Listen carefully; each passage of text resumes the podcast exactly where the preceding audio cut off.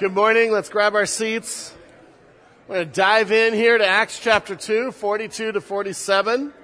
It's a marvelous weekend so far, watching everyone with Second Harvest and all the families that we were able to help with Second Harvest. And then a whole bunch of you came out for Project Touch, and we hit 445 homes yesterday with a gift and the gospel and, and letting them just know that we care as a church. Um, amen. Amen. And we love them because Jesus loved us. And so we want to pass that on. And then today, we have the packing for the Operation Christmas Child shoe boxes. The picture and lunch will start at 12:30 in the gym, and then at one o'clock the packing will start. So um, please join us. It is good for God's people to serve together. It's something that brings us together. It's one of our core values of ministry and outreach, and we combine both of those this weekend. And so it is good to be together doing those things. And that's really where we're going to go this morning as we look at a summary of the church. And, and what Luke does here is he, he has different phases of church growth and things that are happening to the church. And then he ends each of those phases with a transition summary of what the church looks like during this time. And so today we're going to be looking at a summary of where the early church is at in Acts chapter 2, 42. And um, it's, it's a sort of a list today. Some of you have already looked at the notes and are panicking. Um, I, but I was telling the elders I did make it less noticeable because I, I renumbered the, I started the numbering over on the second page of the points, so that way it doesn't look like so many. Um, but really, what we're going to see is a list of what was the church like, a description of the church. And it is very informative to us to see how the Holy Spirit is forming God's church and how the Holy Spirit wants to form His church today. My title today is Life Together. And just right up front, I stole that. I plagiarized that from Dietrich Bonhoeffer. But now that I've quoted it and cited it, it's research. Um, and um, Dietrich Bonhoeffer, a theologian from the early 1900s, and it was really interesting because as he developed in his theology and studying God's Word, he developed a passion for community and a passion to shape and live the Christian lives in a faith community and the importance of that. Um, he was just so intrigued by how Jesus works in his people, how the Holy Spirit brings people together and celebrates their oneness.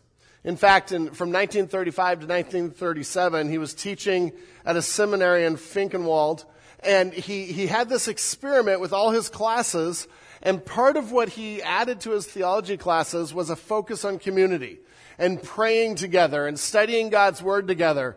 And he, he sort of forced it on his students.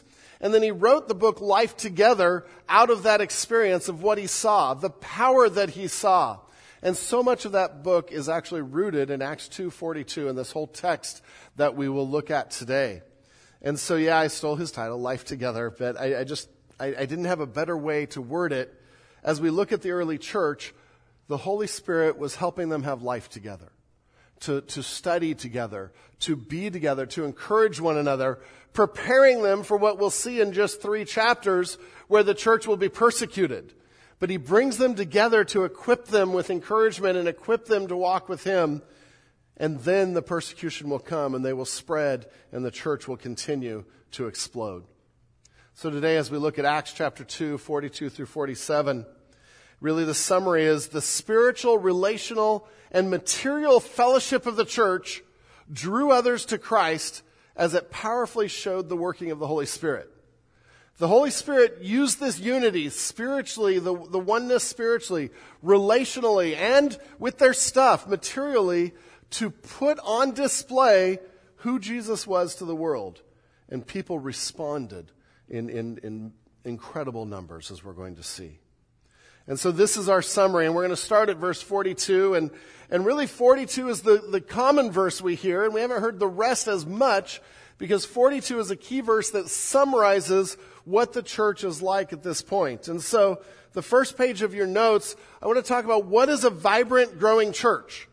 How do, how do we do this? And, and actually, I want to start with verse 47 at the end of the chapter so you can see the result, and then we'll get back to what led to that result verse 47 says, The church was praising God and having favor with all people, and the Lord added to their number day by day those who were being saved. So we have a church that is living in a way that people are watching and being saved every day. People are coming to Christ every day. And so we see that this church was an, was an attractive church to people. It was drawing people in. Now today, there, there's a whole lot of ideas about how to attract people to church, right? Maybe if we had a better screen and a video wall, and maybe if we had some smoke and some glitter and, and, and all kinds of things. Maybe if we had perfect sound and an entertaining pastor. Um, maybe. what we're going to see today is those aren't the keys to attracting people to God. Those aren't the keys to attracting people to a genuine relationship with Jesus Christ. It actually is a lot simpler than that. It's life together. It's how we live together by the Holy Spirit that will genuinely attract people as they see our heart for God and our heart for each other. And so we want to say, okay, in the, in the verses before that, 42 to, to 46, what does a vibrant, growing church look like? How does it attract people? And so we'll start in verse 42 and, and we'll hit um, pretty quickly through this list. And they devoted themselves to the apostles' teaching and the fellowship, to the breaking of bread and the prayers. Right there, we have our first four points. That's how quickly we'll go through them. First thing you notice, they devoted themselves to the apostles' teaching. And that word devoted, we've had that before, but it's good to remind ourselves what it means.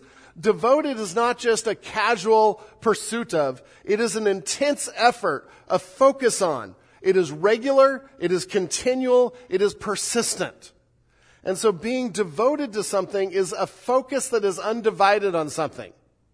Sort of like when, when, when a family member walks in front of the TV and the TV's on, all of a sudden they just stop right in the middle.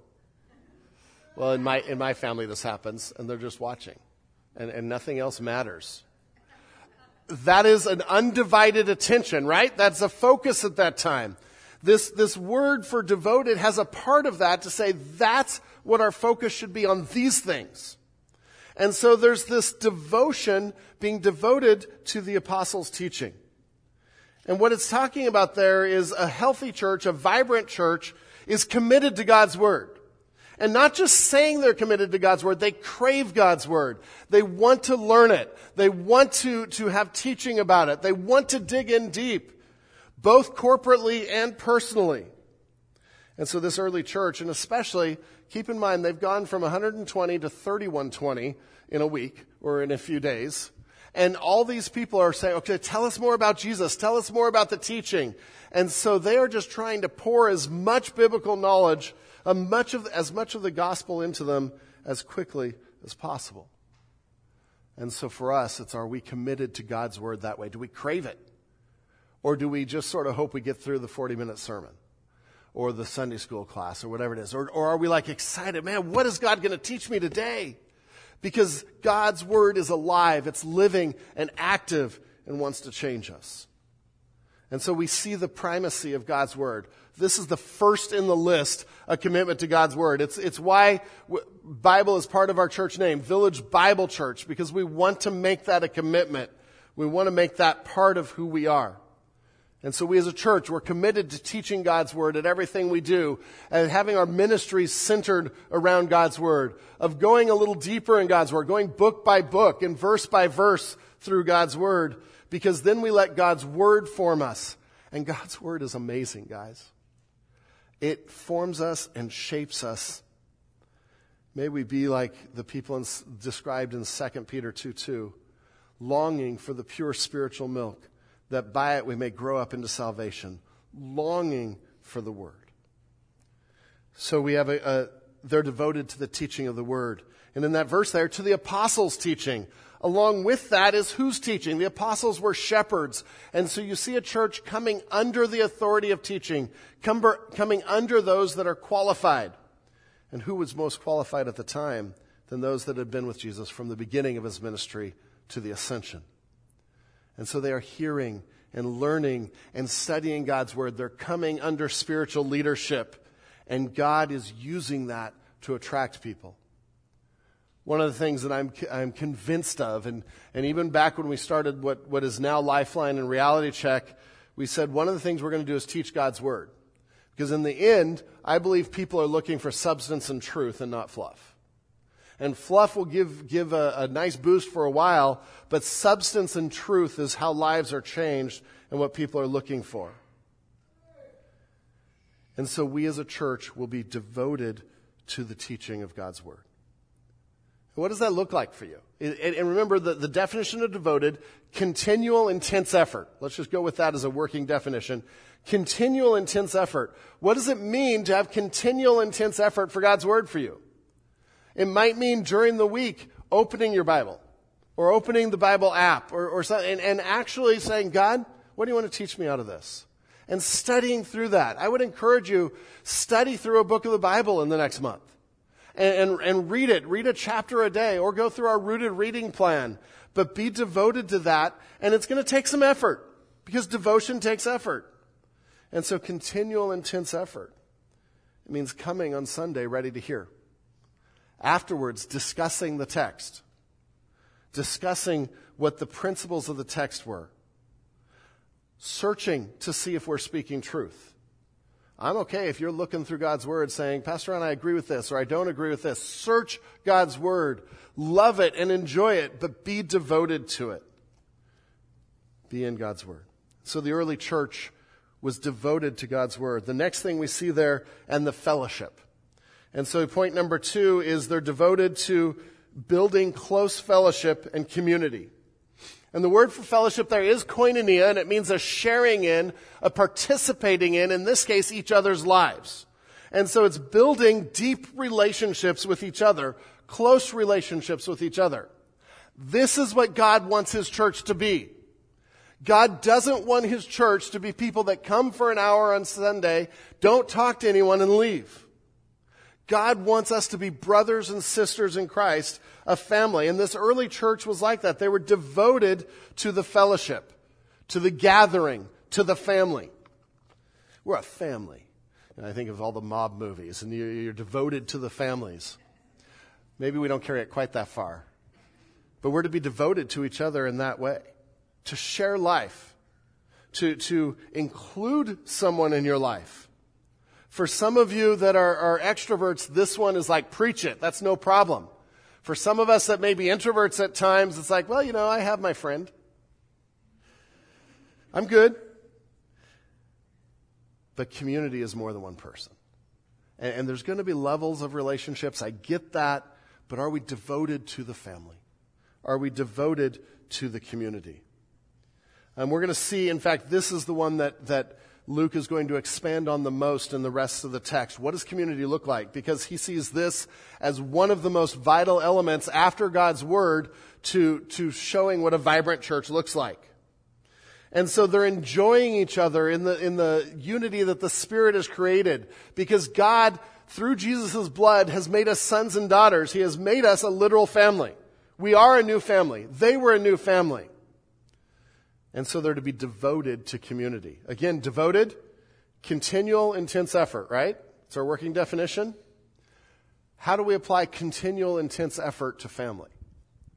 How do we apply continual, intense effort to this community? And so that means thinking about how to deepen relationships. That means spending time, doing the effort, doing the work. I, I know in a family there's disagreements sometimes. In a family of six, there's disagreements sometimes. In a family of 200, woo, we are not perfect people. But being devoted means I'm committed to the effort to make this work. And that's what we see in the early church. You know, you know, it's, sometimes we can look at this and say, well, that's them. They had the Holy Spirit. So do we. Well, that's them. They were like really cool with each other. These 3,100 people came from all different countries. Included zealots and disciples. No, they weren't cool with each other. They struggled with the same things we did, but, but over all that was what the Holy Spirit was doing, what God was doing, and the fact that there was a bond that He created. And I think that's why it was so attractional, because it was so different. Because these 3,100 people, people would look at and say, there's no way those people get along. And we're going to find from the uh, coming description, they got along in incredible ways. And so a continual, intense effort to connect with each other, even if it's out of our comfort zone. That's what church is to be. Third point there in that verse a vibrant, growing church is devoted to eating together. Yes! We can do this one. We're having pizza at 1230, by the way, out in the gym. Um, and so we're devoted to eating together. Now that means something more to them than to us. This isn't just a hot pocket in the microwave. This isn't just Taco Bell drive-through. They're commode, and so I, I added a, a part to this point: enjoying table fellowship based on common faith. And, and, there's a lot of sort of technical words there with table fellowship. And what that meant is when they came to a table together, when they fellowshiped together, it meant something to them. It was a two or three hour process. I'm not saying all of our meals should be two or three hours, but we learned from the principles of that because they would invest in each other's lives. They would talk. They would eat together and they would talk. They would put down the phones. Maybe they didn't have phones, but, but they would, they would put aside the distractions and invest in the people they were eating in. You've heard me say this before. Even if you had someone you didn't like or an enemy that came in, if you were feeding them, the rules of hospitality was that you protected them even if there was an attack. They were now family for that time. And so table fellowship represented more than, than physical nutrients. It represented emotional nutrients.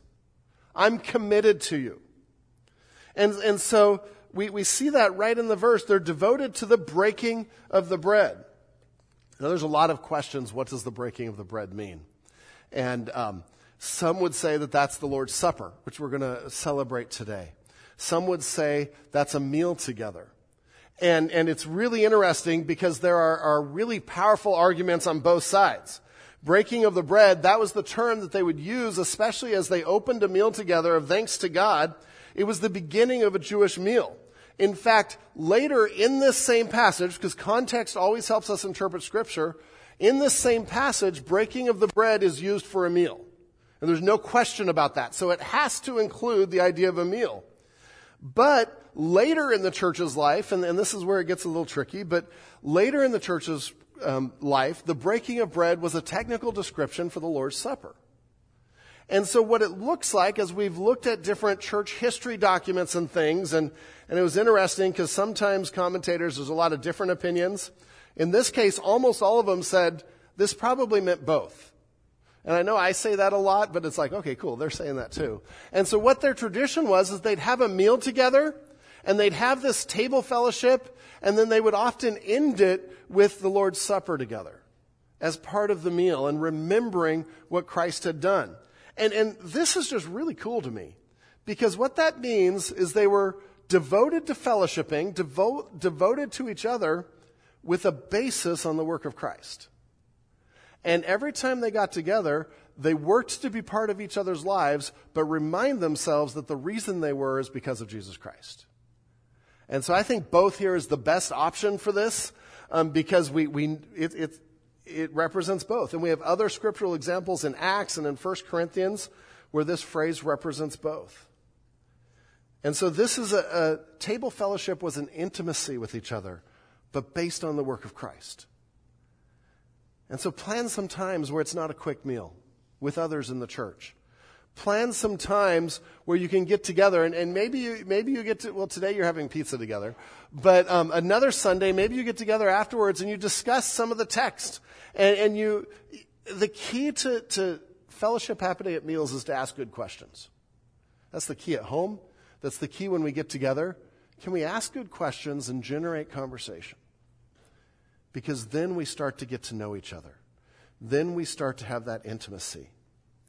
Again, being devoted is continual, intense effort. So we need to have continual, intense effort to find times to eat together. To find times to eat in, in different groups and not just with the same person each time or same family, but to really be, be focusing on that. The next phrase there is devoted to prayer. Devoted to prayer. And so this was a fervent prayer, probably individually and together. It was a continual idea and, and, probably in both the homes and the temple as we're going to see. And so they would participate in the prayers of the temple, but they were also corporately praying together. Prayer was part of everything they did. And in prayer we see a dependence on God. We see a reliance on who He is. It's an identifying marker of a follower of Jesus Christ. We've already seen the disciples were waiting for the Holy Spirit, and so they prayed. They needed a, a 12th apostle, so they prayed. And so prayer was part of, part of their DNA. Village, I hope prayer is part of our DNA. Not just individually, but we're okay coming together to pray. We're okay coming together to share requests, to lift each other up. Because prayer means we want to do this community thing on God's strength, not our own. And so take continual intense effort to pray, fervent prayer. In verse 43, we see the first result. So 42 is a summary verse. 43 says, And awe came upon every soul, and many wonders and signs were being done through the apostles. And so we see an awe is coming on every soul, probably not referencing non believers here. And God is doing amazing things in His church as they come together as community, as they are unified and do life together. God is, is working in the community, and people are growing in their awe of God. What an amazing result if we just take some time to live life together, if we put a priority on that. From here, the next verses, 44 through 47, really expand on the idea of fellowship. They, eh, eh, all of verse 42 they expand on, but it's interesting because they all are this idea of together. In fact, as you read 42 through 46, you look at how many times the word together is used, or of one accord, depending on your translation, or of one mind, and the focus here on how do we come together as a community? Because it is hard. It's hard. One of the things I did this week is, is texted the other pastors and said, so what gets in the way of community? What, what are things that get in the way? And some other people responded as well. Because our schedules can get in the way of community. Our work can get in the way of community. Busyness, right? I'm too busy for you. And, and, and then we're robbing ourselves of what God intends His church to be and the community that will keep us going. The pull of entertainment, the pull of activities that are always on us. Oftentimes we just don't make fellowship a priority, and that's one of the things that gets in the way. Our egos often get in the way. I want status. I want authority. Why won't people do it my way? I, I know best. And that always pushes people away. Sometimes we don't see church as real family. So we elevate nuclear family as real family, and church family is sort of just this, this okay, sideline thing. That's not biblical. And so a, a, devotion to church family means we're committed to each other. Cliques can get in the way. I have my friends. I'm good. Those are the people I'm going to talk to on Sunday. It's why I try to talk to different people on Sunday than I do during the week. Um, it's why we as a staff, you don't see us hanging out on Sunday. It's not that we don't like each other. We actually get along pretty well, except for certain sports teams. But um, you don't see us hanging out on Sunday because that's not why we're here. We're here to, to develop expanding community, to adopt as many people into the family as we can. And I encourage you to do the same thing. You know, one of, one of the, I think, the, the biggest things that hurts community is our sense of self. And just as I've observed society in our, and, and I know I'm only seeing Southern California, I, I recognize that, but I'm seeing such a lack of social awareness. We, we talk a lot about social skills, and yes, those are challenging, but I'm just seeing a lack of social awareness because we filter everything through how I process this instead of filtering everything through how other people process this. Instead of putting others as more important than ourselves.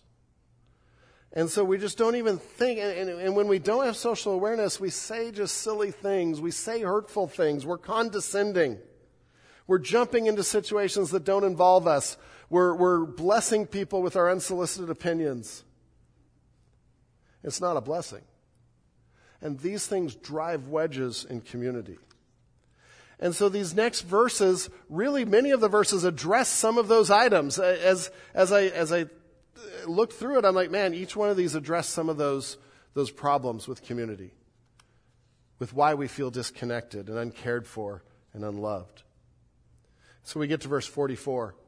And all who believed were together and had all things in common. And you see two things right there. They shared life together. A vibrant church is sharing life together. And then a vibrant church is sacrificially helping each other. That's the all things in common, which is going to lead into verse 45. But that first phrase, all who believed were together. It's a simple phrase, But here's the truth. We have to be together to be together. It's a silly statement, right? It's an obvious statement. Do you get where I'm going with that? We have to be together to be unified, to be together. If we don't ever come together, if we don't ever come to things that other people are at, we can't, we're not sharing life together. And so this simple phrase, all who believed were together, is powerful. They enjoyed being together and, and really has two aspects. Their hearts were united together in goals, vision, and purpose. There was an emphasis on unity. They were of one mind. They chose unity over disunity. They chose to not have the gift of criticism or division, but they chose to come together, but also presence. We're going to see they, they hung out together. Like we said, they ate together. They, and the rest, the rest of this passage is going to expand on that. They didn't neglect times where they had an opportunity to be with God's people. And I challenge you, don't neglect times when you can be with God's people. It is precious. It builds you up. It strengthens you. This is why Zoom church over the pandemic was so hard. It's what we had at times, and, and, and, and I don't regret that because we were grasping at whatever way we could come together, but it was precious to come together in person, wasn't it? That's completely different. That's what, that's what I think of when I think of and all who believed were together. And so we need to be together. Second part of that, it'll go into verse 45. The, a vibrant church is sacrificially helping each other. The end of 44 said, And they had all things in common, and they were selling their possessions and belongings and distributing the proceeds to all as any had need. And so the fellowship, the loving each other, led to a responsibility to care for each other. And one, all, if we truly love each other, if we truly care, then we will truly meet needs. And they will do whatever it takes to meet needs. And so at the back today, we're going to have an option for selling all your homes and cleaning out your bank accounts. And we're going to come just with a joint. No, no, no, that's okay. That's actually a fallacy that some have gone to with this verse. But that's not what this verse is saying. And, and, again, Scripture helps us understand Scripture. The next couple stories help us understand this wasn't something where they all sold everything and put it in a common pot. But the, the, the verb use here is actually that this was a continual, ongoing thing as there was a need. And so what this is describing is an attitude that says, if I hear of a need in the church, I'm going to do whatever I can to help meet that need. And so, yes, some people were selling property to meet a need, and, and also Peter says some people didn't need to. It wasn't a forced thing. Everything was voluntary. But what it was doing is when there was a need, what, what the principle here is, when there was a need, the family came together and found a way to meet that need. There, there are so many things in this text today that I look at village and I think, wow, these are some of our strong points. This is an especially strong part of village. When there's a need here, I have never seen a group of people motivated to come together and meet that need like I have here. Village, that's a sign of the Holy Spirit at work in you. Forming hearts. Thank you for that. Keep that up. And so that's what the early church was doing. And so they're probably obeying Jesus uh, in their mind. And I can see Peter up there saying, Jesus said, sell your possessions in Luke 12, 33. Sell your possessions, give to the needy. Provide yourselves with money bags that do not grow old, with a treasure in heaven that does not fail. And so the church was willing to sacrifice their own stuff. They had an open hand policy with their stuff. You need something? Here it is. What a blessing. Verse 46 goes on, so we get to 46 and 47. And day by day, attending the temple together and breaking bread in their homes, they received their food with glad and generous hearts. And this is where I'm like, I, I want to summarize those, but there are so many individual things here mentioned that I'll just go through them quickly. The vibrant church, a vibrant church, is regularly coming together to worship. Day by day. Every day they were coming to church. By the way, that, that's pretty cool. Day by day, they're coming together. They're in Jerusalem area. They're coming to the temple, which means they haven't, they don't see Christianity as, as somehow opposed to Judaism. They see it as a fulfillment of Judaism. And they're coming and, and um, participating in the prayers that are there, participating in some of the sacrifices that are there. But they're also coming together to worship. And again, you see that word together. And, and in ESV it says attending the temple together. It's probably better to do like New American Standard or New IV says that they are committed to coming together um, because the root there is the same root as uh, what we talked about as devoted. That this is a commitment to them. They're coming together to worship. They probably met on the east side of the courtyard because it's mentioned later in Solomon's colonnade. It would have been a huge area where all of them could have met.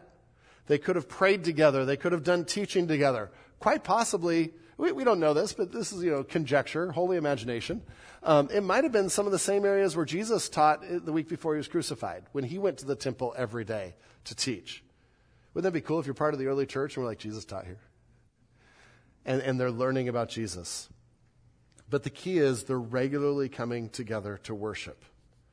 We think of Hebrews 10 24 and 25, not to neglect coming together. Because there is something about coming under the authority of God's word, coming to worship God together that bonds us. The next thing you see is, again, the breaking of bread in their homes. We've already talked about breaking of breads. They're eating together. And point number four, they're regularly building intimate community in each other's homes. And, and, and where it is is important. Now, keep in mind as well, not everyone had homes in Jerusalem, so the people that did, they have 3,100 people in and out of their homes. Not all at once, but they're just sort of spread out and eating together. It's just community life. I think we could learn a lot about reminding ourselves to be in each other's homes. There is something intimate about coming into someone's house, right? You're looking around, they go out of the room, and you're looking at all the pictures, and um, then they come back and you're like, I wasn't looking at them. Um, you're learning about each other. And there's something really important about uh, it, it deepens a relationship when you're in each other's homes. You see each other as real people. You see real life. Here it's easy to put on a facade, isn't it? To put on a mask. It's harder to do that at home. But it's better. Because even though we're, we're, we're all broken creatures, when we live life together, we can help people through that. This is why I love our community group ministry where we meet in homes, and we have a, couple different homes that are happening. And I encourage you to participate in those ministries. I know we're about to take a break for Christmas coming up, but in the spring when we start them again, join a community group. Be in each other's homes. Be studying together, praying for each other, caring for each other. Almost everything we're reading today, we try to do through our community group ministry. So I encourage you to be part of that. It goes on to say they received their food with glad and generous hearts. And point, that's points five and six. They were thankful and joyful together. The word for glad is to be exuberant. Exuberant joy, exaltation. Glad, when I first read it, I'm like, okay, they're, they're sort of happy. Because glad is sort of a, a lesser word for us. But as I studied the original language, this word actually was a higher word of expression for them. Exuberant joy. And so when they got together, they're like, yes, good food, good people, good fellowship, good Dr. Pepper, good steak. And that sense of joy tells us they enjoyed being together. They were rejoicing, they were thankful for what God gave them. If we're struggling with joy to come together, we probably need to do some work on our knees for forgiveness, for our attitudes, for our hearts. And that gets to the second part there with glad and generous hearts. And, and again, the word for generous is a very difficult one to translate because it's not generosity as we see, but it had this idea of simple and pure or sincerity. In fact, several translations translate it sincere hearts. And so a better understanding of this word is sincere and humble. And this gets into some of the things that break down community where we're proud and our egos and, and our sense of self. Rather, the church was humble in heart. They didn't put themselves first. Think of Jesus when he says, I am gentle and lowly of heart. That was the attitude that, that developed vibrant community.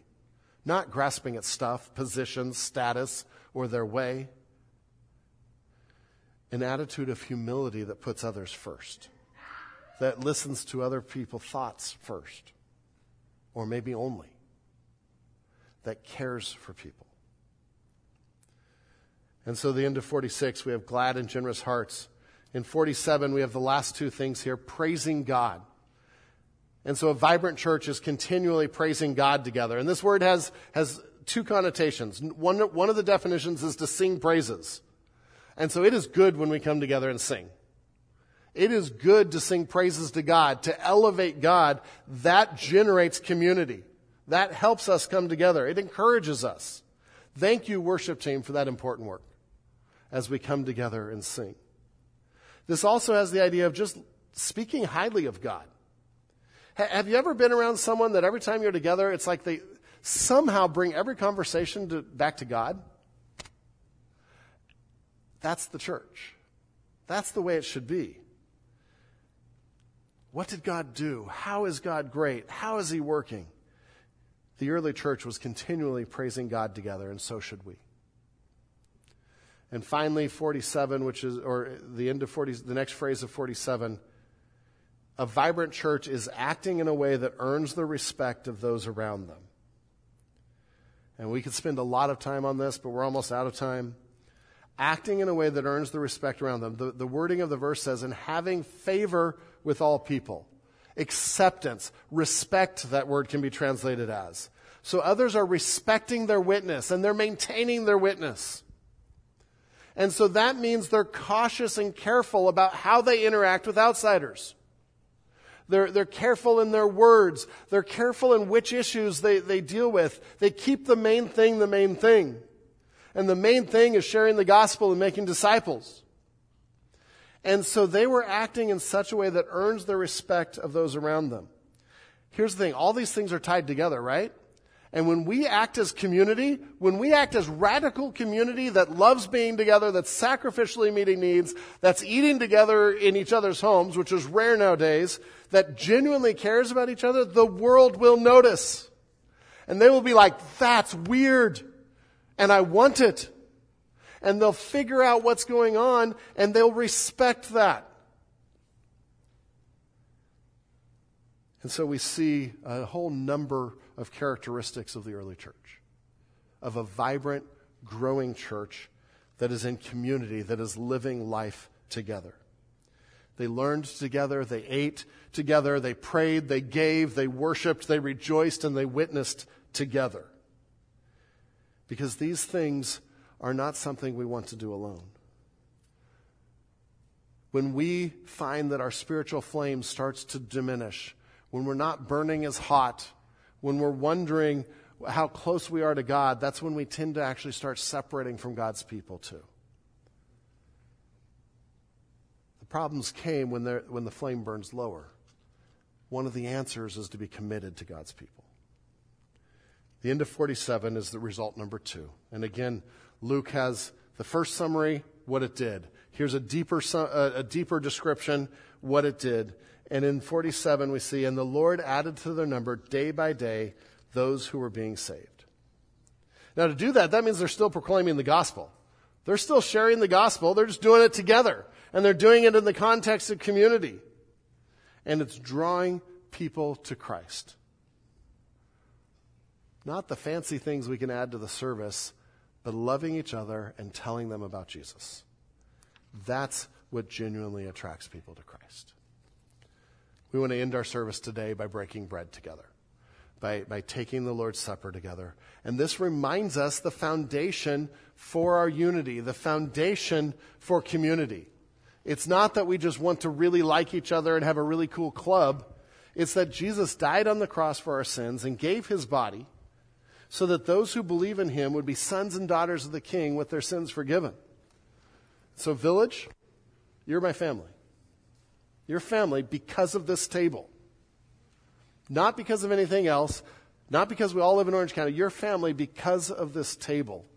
And so this has everything to do with community and the foundation for community. So today, as we come to the table, we remember different things and, and we look up at what, what, um, who Christ is. We look forward to his return. We look back at what he did on the cross for us. But we also look around and remember that community is coming together as a body. Sometimes this is called communion, which implies community, that we come together and take this. And so today, look, look around, not physically, but in your mind, say, Am I committed to community? Am I committed to church family? Because that's what God desires. Let's bow our heads and thank God for his work. Lord God, thank you for your work on the cross.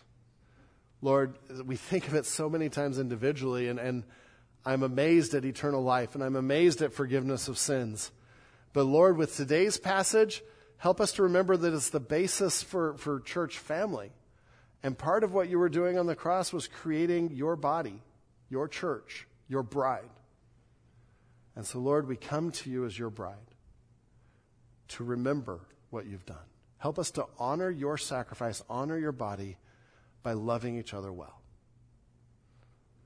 Lord, as we sing, as we worship, may it be your bride singing to you in worship and praise. In your name.